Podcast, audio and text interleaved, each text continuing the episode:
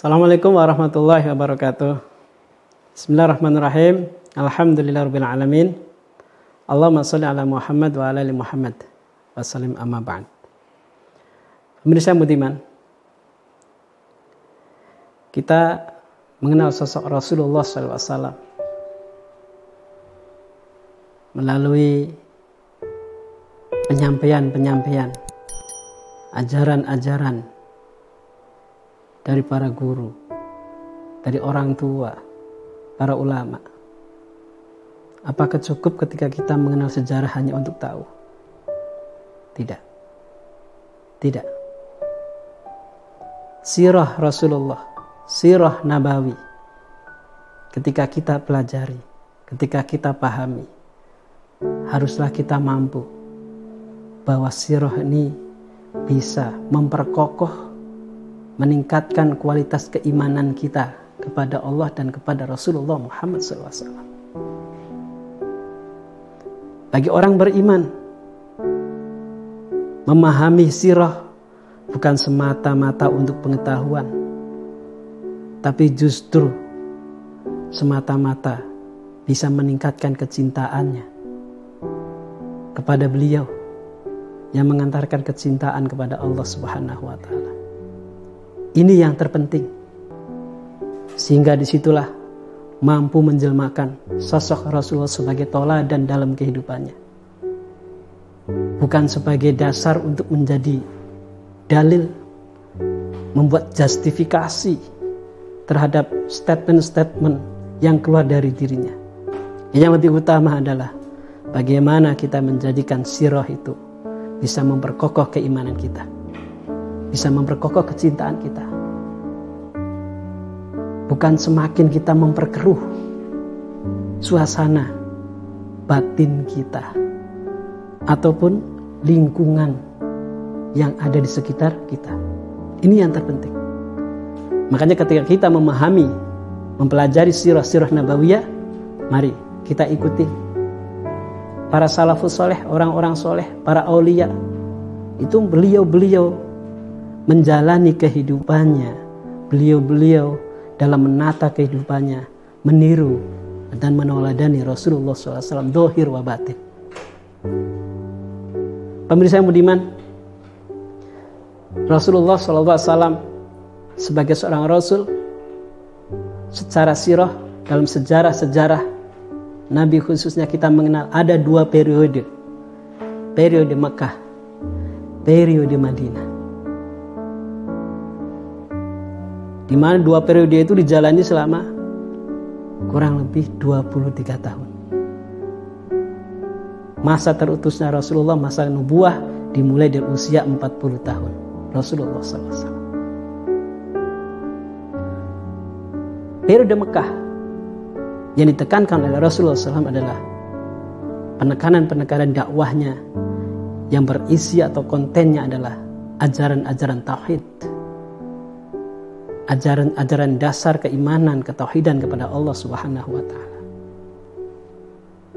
Kemudian periode Madinah ajaran-ajaran dakwahnya adalah terkait dengan bagaimana menata kehidupan sosial dalam kehidupan bermasyarakat antara sesama sehingga munculnya di situ dalam periode Madinah yang namanya tatanan kehidupan ada syariat-syariat agam agama dari dua periode ini coba kita ambil kali ini saya akan sampaikan secara umum bagaimana kita bisa menjaga keutuhan keimanan kita terkait dengan dakwah-dakwah Rasulullah yang pernah disampaikan ketika di periode Madinah dan periode sebelum itu periode Makkah.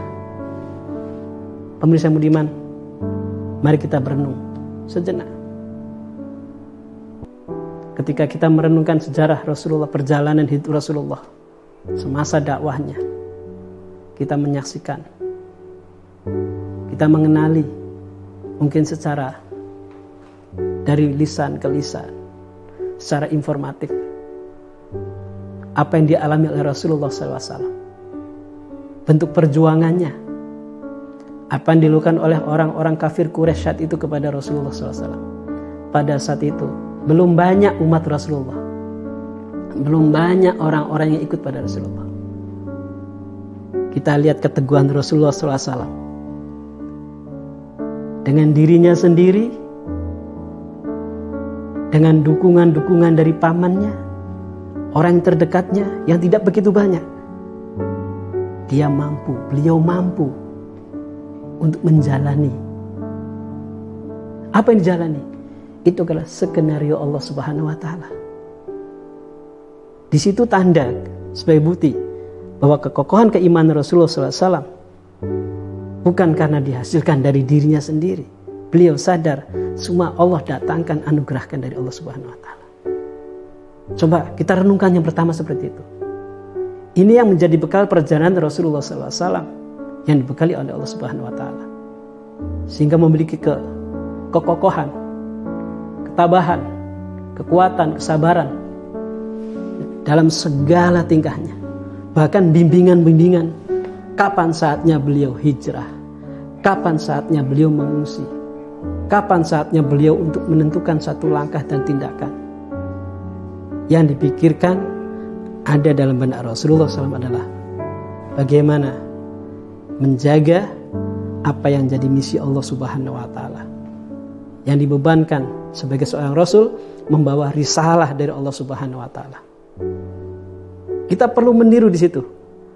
Kearifan-kearifan, kebijakan-kebijakan Rasulullah Shallallahu Alaihi Wasallam. Sehingga di situlah kita yakin, harus meyakini yang dilakukan oleh Rasulullah SAW adalah secara langsung mendapatkan bimbingan dari Allah Subhanahu Wa Taala. Itulah menjadi sebab kekuatan dalam dakwah dan perjalanannya. Kita harus tiru di situ. Kita sebagai hamba-hamba Allah yang beriman, yang meneladani Rasulullah SAW, kita harus yakin ketika kita melangkah berdakwah di jalan Allah Subhanahu wa taala, kita harus yakin bahwa kita dalam bimbingan Allah Subhanahu wa taala. Ini pokok dasar. Sehingga di situlah kita akan menjadikan sirah-sirah atau perjalanan Rasulullah SAW dalam kehidupannya akan menjadi kekuatan kita untuk melangkah. Kita tidak putus asa sebagaimana Rasulullah SAW menjalani kehidupannya. Kita tidak bergantung kepada manusia, hanya bergantung kepada Allah Subhanahu wa taala. Kita berpikir, mampukah kita melakukan seperti itu? Mampu atau tidaknya kita kembali kepada keyakinan, kekokohan, keimanan di dalam hati kita. Hamba-hamba Allah yang senantiasa bergantung kepada Allah Subhanahu wa taala pasti dia akan mendapatkan support, mendapatkan dukungan dari Allah, dari Rasulullah Muhammad SAW. Sehingga langkahnya senantiasa mendapatkan bimbingan. Itu sirah. Bahkan kita pun saat ini harus sadar bahwa kita sendiri membentuk sirah. Membentuk suatu sejarah perjalanan dan kehidupan. Nah ini yang dimaksud bahwa kita bisa meniru bagaimana meniru perjalanan Rasulullah SAW. Oleh karena itu, alangkah baik, alangkah sempurnanya setiap langkah kita senantiasa diawali dengan prinsip mengikuti ajaran Rasulullah Muhammad SAW yang didasarkan untuk menjaga ketauhidan, keimanan kepada Allah Subhanahu wa taala. Melalui Rasulullah itulah kita akan sadar apa yang ada pada Rasulullah akan diwariskan kepada siapa pewaris Rasulullah SAW. Tentunya ulama-ulama salafus saleh. Inilah caranya kita insya Allah akan mendapati suatu pelajaran, satu ibrah ketika mendekati sirah Rasulullah SAW dengan bimbingan para ulama, para salafus saleh. Tidak cukup kita hanya menganalisis dengan analisa kita sendiri. Itu yang akan menjaga keutuhan dan akan memberikan manfaat dalam pemahaman kita untuk peningkatan keimanan kita terkait dengan memahami sirah Rasulullah Muhammad SAW. Mudah-mudahan kita bisa menoladani dengan penuh bimbingan para guru-guru kita.